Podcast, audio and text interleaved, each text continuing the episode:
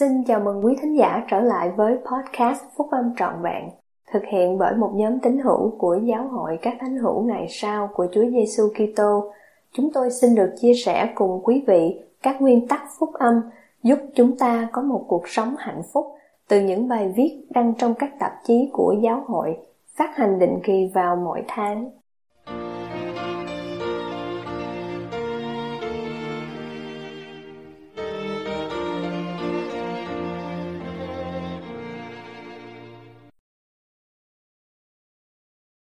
Phàm những kẻ ta yêu thì ta của trách, sửa phạt.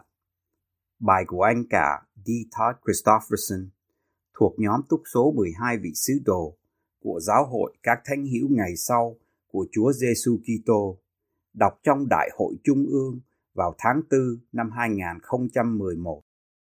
Cha Thiên Thượng là Thượng Đế với nhiều kỳ vọng nơi chúng ta. Những kỳ vọng của Ngài nơi chúng ta được vị nam tử của Ngài là Chúa Giêsu Kitô bày tỏ bằng những lời này. Ta muốn các ngươi phải được toàn hảo như ta, hay như cha các ngươi trên trời là toàn hảo vậy. Ngài dự định làm cho chúng ta được thánh thiện để chúng ta có thể đương nỗi vinh quang thượng thiên và ở nơi hiện diện của Ngài. Ngài biết điều gì cần thiết, vậy nên Ngài ban cho các giáo lệnh và giao ước của Ngài ân tứ đức thánh linh và quan trọng hơn hết là sự chuộc tội và sự phục sinh của con trai yêu dấu của Ngài để làm cho chúng ta có thể thay đổi được. Trong tất cả điều này, mục đích của Thượng Đế là chúng ta, con cái của Ngài, có thể kinh nghiệm được niềm vui tột bực, được ở với Ngài vĩnh viễn và trở thành giống như Ngài vậy. Cách đây vài năm, anh cả Dolan H. Oaks giải thích, sự phán xét cuối cùng không phải chỉ để đánh giá tất cả những hành động tốt và xấu, những điều chúng ta đã làm, mà là việc nhìn nhận kết quả cuối cùng trong hành động và ý nghĩ của chúng ta là con người chúng ta đã trở thành. Một người nào đó chỉ hành động thôi nhưng không thành tâm thì không đủ. Các giáo lệnh giáo lễ và giao ước của phúc âm không phải là bản liệt kê những ngân quỹ cần có trong một tài khoản nào đó ở thiên thượng. Phúc âm của Chúa Giêsu Kitô là kế hoạch cho chúng ta thấy cách trở thành con người mà Cha Thiên Thượng mong muốn. Đáng buồn thay, hầu hết các Kitô giáo thời cận đại không nhìn nhận rằng Thượng Đế đưa ra những đòi hỏi thật sự cho những người tin ở Ngài. Thay vì thế, họ xem Ngài như là tôi tớ sẽ đáp ứng nhu cầu của họ khi được gọi đến, hoặc một nhà trị liệu có vai trò giúp người khác thấy hài lòng bởi bản thân họ. Đó là một quan điểm về tôn giáo không nhằm thay đổi con người. Ngược lại, có một nhà văn nói rằng Thượng Đế được mô tả trong các thánh thư Hebrew lẫn Kitô giáo không những đòi hỏi sự cam kết mà còn cả chính cuộc sống của chúng ta nữa. Thượng đế trong kinh thánh quan tâm đến sự sống và cái chết, chứ không phải sự tế nhị và đòi hỏi tình yêu thương có hy sinh, chứ không phải tùy tiện, sao cũng được. Tôi xin nói về một thái độ và lối thực hành đặc biệt mà chúng ta cần phải có nếu chúng ta muốn đáp ứng những kỳ vọng cao của cha thiên thượng đây là sẵn lòng chấp nhận và ngay cả tìm kiếm sự sửa đổi sự sửa đổi là thiết yếu nếu chúng ta làm cho cuộc sống của mình phù hợp với bậc thành nhân đó là được tầm thước vóc dạc trọn vẹn của đấng Kitô. Phaolô đã nói về sự sửa đổi hoặc sửa phạt thiêng liêng vì Chúa sửa phạt kẻ ngài yêu. Mặc dù thường rất khó để chịu đựng, nhưng thật sự chúng ta phải vui mừng vì Thượng Đế đã đáng bỏ ra thời giờ và chịu nhiều phiền phức để sửa đổi chúng ta. Sự sửa phạt thiêng liêng có ít nhất ba mục đích. Một, thuyết phục chúng ta phải hối cải. Hai, cải tiến và thánh hóa chúng ta. Và ba, đôi khi đổi hướng lộ trình của chúng ta trong cuộc sống thành lộ trình mà Thượng Đế biết là con đường tốt hơn. Trước hết, hãy cân nhắc sự hối cải. điều kiện cần thiết cho sự tha thứ và thanh tẩy. Chúa phán, phàm những kẻ ta yêu thì ta quở trách, sửa phạt. Vậy hãy có lòng sốt sắng và ăn năn đi. Ngài phán một lần nữa, và dân của ta cần phải được sửa phạt cho đến ngày nào họ biết tuân lời nếu việc ấy cần phải xảy ra qua những thống khổ mà họ phải gánh chịu. Trong một điều mặc khải ngày sau, Chúa đã truyền lệnh cho bốn vị lãnh đạo cao cấp trong giáo hội phải hối cải, cũng như Ngài có thể truyền lệnh cho nhiều người chúng ta vậy. Vì đã không dạy con cái một cách thích hợp, đúng theo các giáo lệnh và đã không siêng năng hơn và biết lo lắng hơn cho gia đình. Anh của Jared trong sách Mặc Môn đã hối cải khi Chúa đứng trong mây và nói chuyện với ông trong ba tiếng đồng hồ và khiển trách ông vì ông đã không nhớ khẩn cầu danh Chúa. Vì sẵn lòng đáp ứng theo lời khiển trách nghiêm khắc này, nên về sau, anh của Jared được ban cho đặc ân để thấy và được đấng cứu chuộc ở tiền dương thế chỉ dẫn. Lời khiển trách của Thượng Đế đưa đến sự hối cải, mà từ đó dẫn đến sự ngay chính. Ngoài việc khuyến khích chúng ta hối cải, chính kinh nghiệm của việc chịu khiển trách có thể cải tiến và chuẩn bị cho chúng ta các đặc ân thuộc linh lớn lao hơn. Chúa phán, dân của ta phải được thử thách trong mọi việc, để họ có thể được chuẩn bị, sẵn sàng tiếp nhận vinh quang mà ta dành sẵn cho họ, đó là vinh quang của Siôn. Và ai không chịu sự sửa phạt thì không xứng đáng với vương quốc của ta. Ở một nơi khác, Ngài phán, vì tất cả những kẻ nào không chịu sửa phạt mà trái lại chối bỏ ta thì không thể được thánh hóa.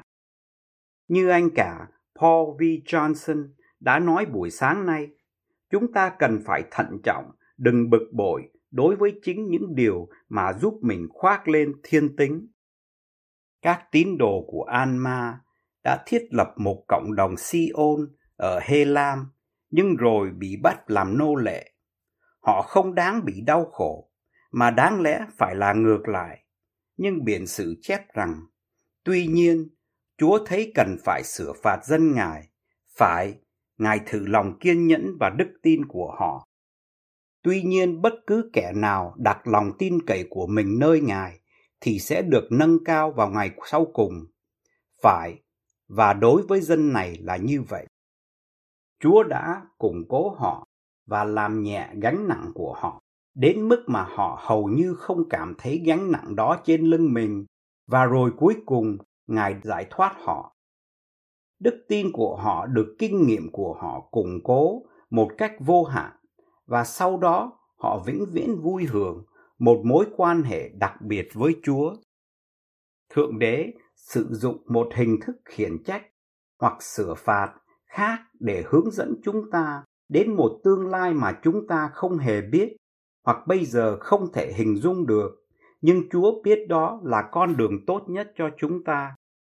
Anh cả Hugh B. Brown, cựu thành viên của nhóm túc số 12 và cố vấn trong đệ nhất chủ tịch đoàn, đã chia sẻ một kinh nghiệm cá nhân. Cách đây nhiều năm, ông kể lại việc mua một nông trại sập sệ ở Canada. Trong khi dọn dẹp và sửa chữa bất động sản của mình, ông bắt gặp một bụi dâu cao gần 2 mét và không có trái. Nên ông cẩn thận tỉa xén nó đến mức chỉ còn trơ trọi mấy cái thân cây nhỏ. Rồi ông thấy một giọt nước giống như giọt lệ ở trên đỉnh của các thân cây nhỏ này, thể như bụi dâu đang khóc và ông tưởng rằng ông nghe nó nói. Tại sao ông làm cho tôi ra nông nỗi này? Tôi đang phát triển tốt và giờ đây ông cắt củ tôi đi. Mỗi cây trong vườn sẽ xem thường tôi. Tại sao ông làm cho tôi ra nông nỗi này? Tôi tưởng rằng ông là người làm vườn ở đây mà. Chủ tịch Brown đáp, Này, bụi dâu nhỏ kia, ta là người làm vườn ở đây, và ta biết ta muốn ngươi phải như thế nào. Ta không có ý định để cho ngươi thành một cây ăn trái hoặc cây cho bóng mát ta muốn ngươi là một bụi dâu. và hỡi bụi dâu nhỏ, một ngày nào đó, khi ngươi nặng chịu trái, ngươi sẽ nói, cảm ơn ông làm vườn, đã thương tôi, nhiều đến mức cắt tôi cụt như vậy. Nhiều năm sau, Chủ tịch Brown là một sĩ quan cấp tá trong quân đội Canada phục vụ ở nước Anh. Khi vị sĩ quan chỉ huy bị tử thương, Chủ tịch Brown là người kế nhiệm có thể sẽ được thăng cấp tướng và ông được triệu về London. Nhưng mặc dù ông hoàn toàn có đủ điều kiện để được thăng cấp, ông đã bị từ chối vì ông là người mặc môn. Vị tướng chỉ huy chỉ nói rằng anh xứng đáng để được bổ nhiệm, nhưng tôi không thể bổ nhiệm anh được. Điều mà Chủ tịch Brown đã mất 10 năm để hy vọng, cầu nguyện và chuẩn bị thì đã tuột mất khỏi tầm tay của ông trong giây phút đó vì sự kỳ thị rất rõ rệt. Tiếp tục câu chuyện của mình, Chủ tịch Brown nhớ lại. Tôi lên xe lửa và bắt đầu đi về, với một tâm hồn đau khổ, đắng cay trong lòng. Khi đi đến lều của mình, tôi vứt cái mũ lên trên giường. Tôi nắm chặt tay lại và xá xá lên trên trời. Tôi nói, hỡi Thượng Đế, sao Ngài lại làm cho con đến nông nỗi này? Con đã cố gắng hết sức, làm mọi điều để hội đủ điều kiện. Tất cả những gì đáng lẽ phải làm thì con đã làm. Sao Ngài lại làm cho con đến nông nỗi này? Tôi cảm thấy cay đắng vô cùng. Và rồi tôi nghe một tiếng nói, và tôi nhận ra giọng nói này. Đó chính là tiếng nói của tôi. Và tiếng nói đó rằng, ta là người làm vườn ở đây, và ta biết ta muốn ngươi phải làm gì. Tôi không còn cảm thấy cay đắng nữa, và tôi quỳ xuống bên cái giường để xin được tha thứ cho lòng vô ơn của mình. Và giờ đây, gần năm chục năm sau, tôi nhìn lên thượng đế và nói, cám ơn ngài làm vườn, đã cắt cụt tôi đã thương tôi nhiều đến mức làm cho tôi đau. Thượng đế biết Hubie Brown phải trở thành con người như thế nào và cần phải có điều gì để cho việc đó xảy ra và Ngài đã đổi hướng lộ trình của ông để chuẩn bị cho ông trong vai trò sứ đồ thánh. Nếu chúng ta chân thành mong muốn và cố gắng làm tròn những kỳ vọng cao của Cha Thiên Thượng, thì Ngài sẽ chắc chắn rằng chúng ta nhận được tất cả sự giúp đỡ chúng ta cần, cho dù đó là điều an ủi, củng cố hay sửa phạt. Nếu chúng ta sẵn lòng chấp nhận điều đó, thì sự sửa đổi cần thiết sẽ đến dưới nhiều hình thức và từ nhiều nguồn gốc. Sự sửa đổi đó có thể đến trong khi chúng ta cầu nguyện và khi Thượng Đế nói với tâm trí của chúng ta qua Đức Thánh Linh. Sự sửa đổi đó có thể đến dưới hình thức những lời cầu nguyện đã được đáp ứng là không được, hoặc trái với điều chúng ta đã mong muốn. Sự sửa phạt có thể đến khi chúng ta học thánh thư và được nhắc nhở về những điều thiếu sót, bất tuân hoặc chỉ là sự sao lãng. Sự sửa đổi có thể đến qua những người khác nhất là những người được thượng đế soi dẫn để làm cho chúng ta hạnh phúc hơn các vị sứ đồ, tiên tri, tộc trưởng, giám trợ và những người khác đã được đặt vào trong giáo hội thời nay cũng như thời xưa để các thánh đồ được trọn vẹn về công việc của chức dịch và sự gây dựng thân thể đấng Kitô. Một số điều đã được nói ra trong đại hội này có lẽ là sự kêu gọi các anh chị em phải hối cải hoặc thay đổi, mà nếu lưu tâm đến những điều đó thì các anh chị em sẽ được nâng lên cao hơn. Chúng ta có thể giúp đỡ nhau với tư cách là những người đồng tín hữu trong giáo hội. Đó là một trong những lý do chính mà đấng cứu rỗi thiết lập một giáo hội. Ngay cả khi chúng ta bị những người không kính trọng hay yêu mến chỉ trích với ác ý thì cũng có thể là điều hữu ích để chúng ta hiền lành đủ để cân nhắc và suy xét điều gì có thể là lợi ích cho chúng ta. Sự sửa đổi hy vọng là sẽ nhẹ nhàng có thể đến từ người phối ngẫu. Anh cả richard g. Scott là người vừa ngỏ lời cùng chúng ta đã nhớ lại thời kỳ ban đầu trong hôn nhân của ông, khi vợ của ông là Janine đã khuyên ông nên nhìn thẳng vào người khác khi nói chuyện với họ. Bà nói, anh nhìn xuống sàn nhà, lên trần nhà, ngoài cửa sổ, bất cứ nơi nào ngoại trừ nhìn vào mắt họ. Ông đã chấp nhận lời phê bình nhẹ nhàng đó và nhờ vậy ông đã trở nên hữu hiệu hơn khi hội ý và làm việc với người khác. Khi phục vụ với tư cách là người truyền giáo toàn thời gian dưới sự hướng dẫn của Chủ tịch Scott lúc bấy giờ, tôi có thể chứng thực là ông quả thật nhìn thẳng vào mắt người khác trong khi nói chuyện. Tôi cũng có thể nói thêm rằng khi một người cần được sửa đổi, cái nhìn như vậy có thể thấu hiểu những điều thầm kín. Cha mẹ cũng có thể và cần phải sửa đổi, ngay cả sửa phạt để con cái họ không bị lệ thuộc vào kẻ nghịch thù và những kẻ ủng hộ nó. Đó là những kẻ không có lòng thương xót. Chủ tịch Boy K. Packer nhận xét rằng khi một người ở trong vị thế sửa đổi một người khác mà không làm như vậy thì người ấy đang nghĩ đến bản thân mình.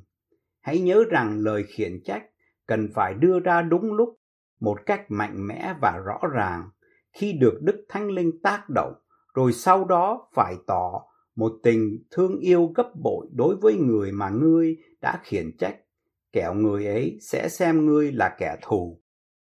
Hãy nhớ rằng nếu chúng ta chống lại không chịu sửa đổi, thì những người khác có thể ngừng không đề nghị chúng ta sửa đổi nữa, cho dù họ yêu thương chúng ta. Nếu chúng ta nhiều lần không làm theo sự sửa phạt của Thượng Đế nhân từ, thì Ngài cũng sẽ ngừng không làm nữa. Ngài đã phán, thánh linh của ta không phải lúc nào cũng tranh đấu với loài người. Cuối cùng, hầu hết sự sửa phạt của chúng ta cần phải đến từ bản thân mình. Chúng ta cần trở nên tự sửa đổi. Một trong số các cách mà người bạn đồng sự yêu dấu đã quá cố của chúng tôi, anh cả Joseph B. Worthling đã trở thành một môn đồ thanh khiết và khiêm nhường như vậy là bằng cách phân tích việc ông thi hành mọi công việc chỉ định và nhiệm vụ trong ước muốn của mình để làm hài lòng thượng đế ông đã quyết tâm học hỏi điều ông đáng lẽ đã làm giỏi hơn và rồi siêng năng áp dụng mỗi bài học nhận được. Tất cả chúng ta đều có thể làm tròn những kỳ vọng cao của thượng đế bất kể khả năng và tài năng của chúng ta lớn hay nhỏ. Moroni quả quyết, nếu các ngươi chối bỏ được tất cả mọi sự, không tin kính, cùng yêu mến thượng đế với tất cả năng lực tâm trí và sức mạnh thì ân điển của đấng Kitô sẽ đủ cho các ngươi để nhờ ân điển của Ngài mà các ngươi có thể được toàn thiện trong đấng Kitô. Chính vì nỗ lực siêng năng tận tụy về phần chúng ta mang đến, ân điển làm cho có quyền năng và khả năng này là một nỗ lực chắc chắn gồm có việc vâng phục sự sửa phạt của Thượng Đế cũng như sự hối cải chân thành và hoàn toàn. Chúng ta hãy cầu nguyện để có được sự sửa đổi, đầy soi dẫn và yêu thương của Ngài. Cầu xin Thượng Đế giúp đỡ các anh chị em, trong khi các anh chị em cố gắng đáp ứng những kỳ vọng cao của Ngài và cầu xin Ngài ban cho các anh chị em hạnh phúc và sự bình an trọn vẹn, đến một cách tự nhiên từ việc đáp ứng những kỳ vọng của Ngài. Tôi biết rằng các anh chị em và tôi có thể trở nên hiệp một với Thượng Đế và Đấng Kitô. Tôi xin khiêm nhường và tin tưởng làm chứng về Cha Thiên Thượng và con trai yêu quý của Ngài, cũng như tiềm năng vui mừng chúng ta có được là nhờ vào hai Ngài trong tôn danh của Chúa Giêsu Kitô. Amen.